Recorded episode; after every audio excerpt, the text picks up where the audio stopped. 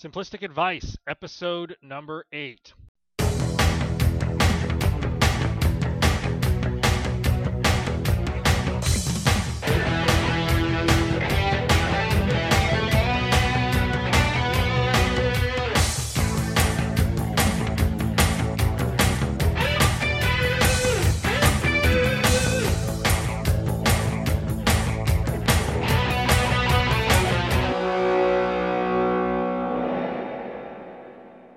Hey everyone, Dale Melchin here again, bringing you another episode of Simplistic Advice.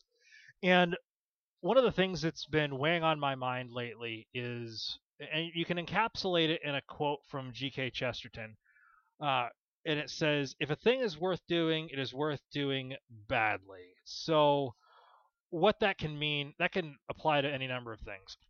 Now, to me, where it applies is when you're starting off doing something. If you're going on an endeavor, and you're completely new to it, you're going to mess things up. You're going to do it wrong. You're going to do it badly, and you're going to have problems with it. The instinct, and I know this for myself, the instinct for me oftentimes when I've messed something up, or at least the way it has been in the past, has been to beat myself up over it and to get upset with myself and all of these things. Now, it's taken a lot of time and introspection for me to realize that this is not a productive path to follow. And here's why it's bad to take that tack with anything that you're new at or anything that you're trying to accomplish. One, it saps your own energy. It's like you're basically putting a hole in your own gas tank when you do it. And it's completely pointless. It's this idea of punishments and that we apply to ourselves. And unfortunately, it's a problem in the Christian West that we flatulate ourselves when we mess something up. I want to use stronger language here. I want to use stronger language because I feel it would be more authentic in this case, but I'm not going to. But let me get back to my point. We have this paradigm in the West to flatulate ourselves when we do something wrong. And I am not dogging on Christianity in any way, shape, matter, or form, because we do need to have contrition for the things that we do wrong, and we need to own up to them. But even God, when we're on this side of eternity, does not resort to that form of psychological punishment, because He's our Father, and Christ is our brother. And the tack that He takes with us is that of children. And God, being the perfect Father, disciplines us in ways that are appropriate. And the problem when I mention father or parent or whatever is oftentimes, and even I was this way for a long time, we have a strong identification with the negative parent. I've spoken on this at length in other episodes. I did not get along with my biological parents. I got along more with my mother than I did with my dad. But for the longest time, if you want to get archetypical about it, my biological father represented the tyrannical king. And for so many years, whenever I would screw something up, even the person that was giving me the feedback for it, unless they were just completely whacked, which there was a few times where that happened. Most of the times it was a flash in the pan. It was addressed and it was done and over with. I was the one holding on to the issue and fretting and worrying over it instead of learning the path to stoicism, learning to let go. But the reason why this is a bad tack for us to take culturally is it slows us down. It saps our potential, it saps our energy, and it just does no good for the individual involved. It doesn't do any good for you. It doesn't do any good for the family that you're involved with or the relationships that you have. And so I think a practical way of implementing this saying is to make it okay with yourself to make mistakes. Now, there are things that are life and death. There is a real sense in which if you're in a situation where it's life and death, it's not okay to make a mistake. Now, things do happen, and this can be anywhere from a, if you're an EMT or you're a cop or you're in the military or you're in business, you need to have, it's almost a dichotomy. You need to be okay with the risk and okay with the possibility of making a minor mistake, and you need to be okay with not letting the fear of a possible failure grab onto you. I think that is the best way to apply this. It doesn't just apply in those serious situations, though. It can apply in learning a new skill. And sometimes it even depends on the environment that we're interacting with. The environment or the person that persons that we're interacting with. One area that I will share, a few years ago, while I was in search of, I won't say I was in search. I was in the process of trying to reboot my career, and I decided to go into automotive. And it's something that I've been wanting to try out for a long time, so I did it. And I was bad at it, but I think if I had started earlier, or if I had, I don't know how to put this, because I don't want to absolve myself from the responsibility that I had for it. And nothing ever went wrong. Nobody ever went out the door without with anything, blowing up in their car after I touched it. But I think it would have helped if I would have had one more familiarity with cars than I already had, because I have some familiarity with it, but I do not have a deep sage's knowledge.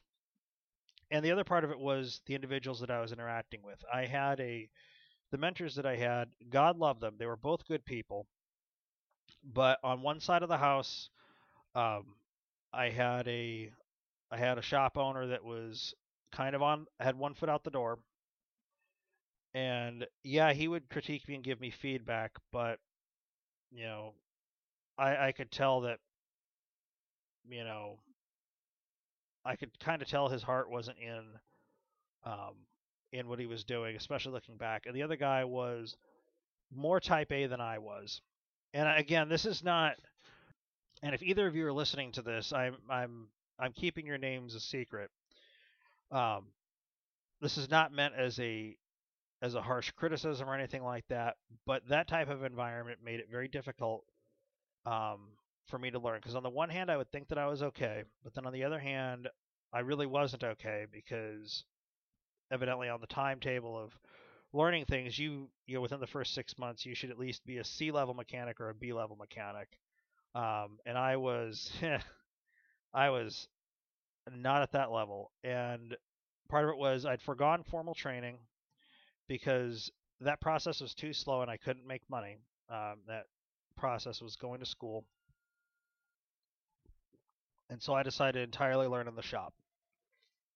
With the combined pressure of having to make money, keep a job, and learn while I was working, it did not bode well for me.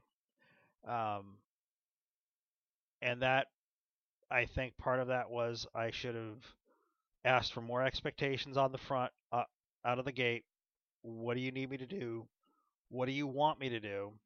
And what are your expectations? Where do I need to be in a month, in 3 months, in 6 months? And I'll gladly take the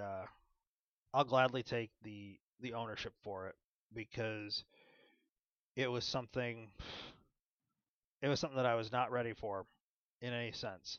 It led me to come back into painting full time, which I am eternally grateful for. I have not been happier. I haven't been happier. I mean, I'm always happy when I'm working on someone's house, that sort of thing, especially when I'm painting it. But it was worth doing badly, because even though I didn't reap the financial rewards from being a fully trained flat rate shop technician, I learned my way around cars a little bit better. I kind of have an idea of what the mechanic's talking about if I ever have to take the car in. If it's a minor repair, most of the things that go wrong on a car, like if a light bulb is bad, or, you know, even if I had the garage, I could probably do most of my own repairs with the exception of the engine. You know, I can change my own plugs, you know, and I don't have all of the equipment, so it really, you know, it really shouldn't matter. I'm obviously not a professional. I don't have all the equipment. I don't plan on getting that invested on the auto shop side of the house, but it definitely gave me a stronger understanding of things. When it comes to learning a skill, though, you need to learn to create the environment where you can learn readily, apply those skills, and then learn the skill, apply it, and then hone it. And that's the real issue. We need to give ourselves enough mental space to be able to do that. And it's so frustrating to see, you know, not just with myself, but I see it, you know, I've seen it constantly where people are just, they gave up too early, or it happens for a variety of reasons. Sometimes the skill of the job just isn't a fit. You have financial concerns. You have areas where you have your job, while you might be able to move up quickly, you're not getting there fast enough. Sometimes it's unreasonable expectations on our part. And those are all things that are within our control. And I don't mean to keep circling around here, but the thing of it is, you have to learn the things that you can control and you can't control. You can't control the person in the environment that's making you feel bad about your lack of skill, but you can control your response to it. You can control whether or not you want to go into that environment, and you can control your ego. You can shut it down to the point where you're like, okay, I'm not a bad person because I don't know this.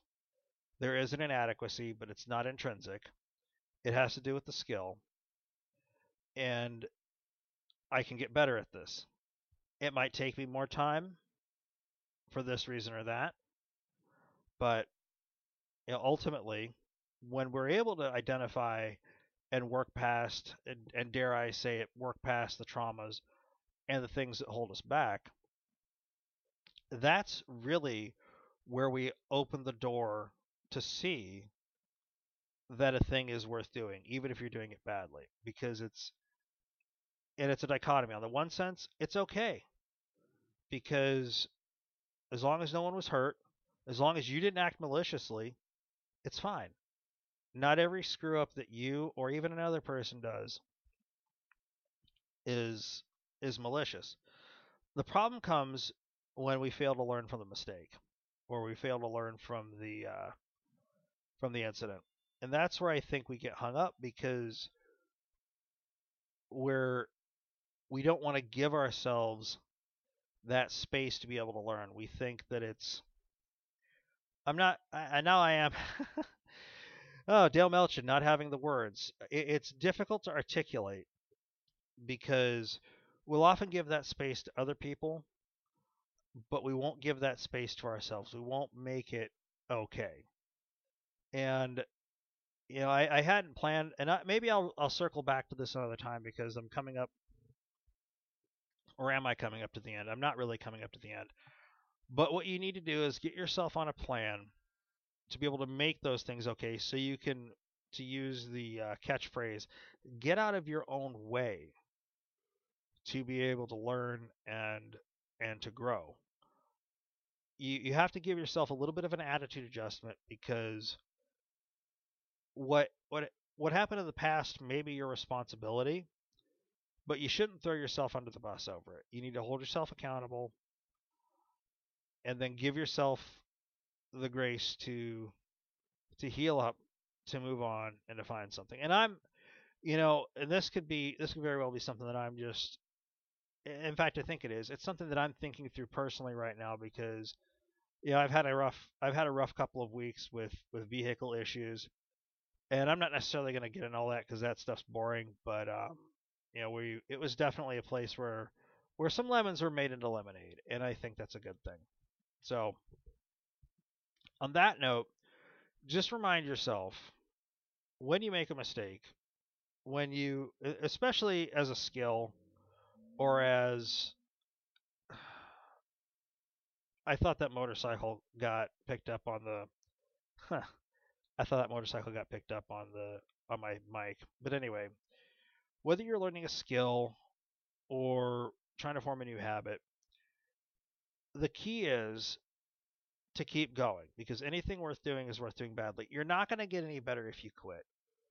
You need it. And if you're learning a skill, you need to, there is a bit of hazard control that you need to do.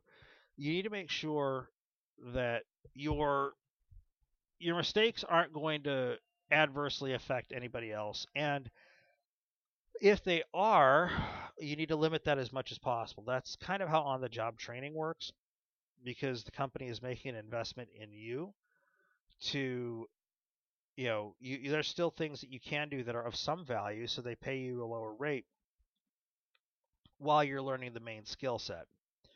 And so that is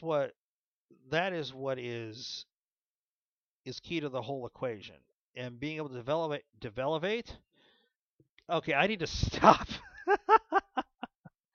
I need to stop soon. So you need to give yourself the space to make mistakes, learn from those mistakes, and to develop the skills at a higher level. And it doesn't have to necessarily be a trade skill.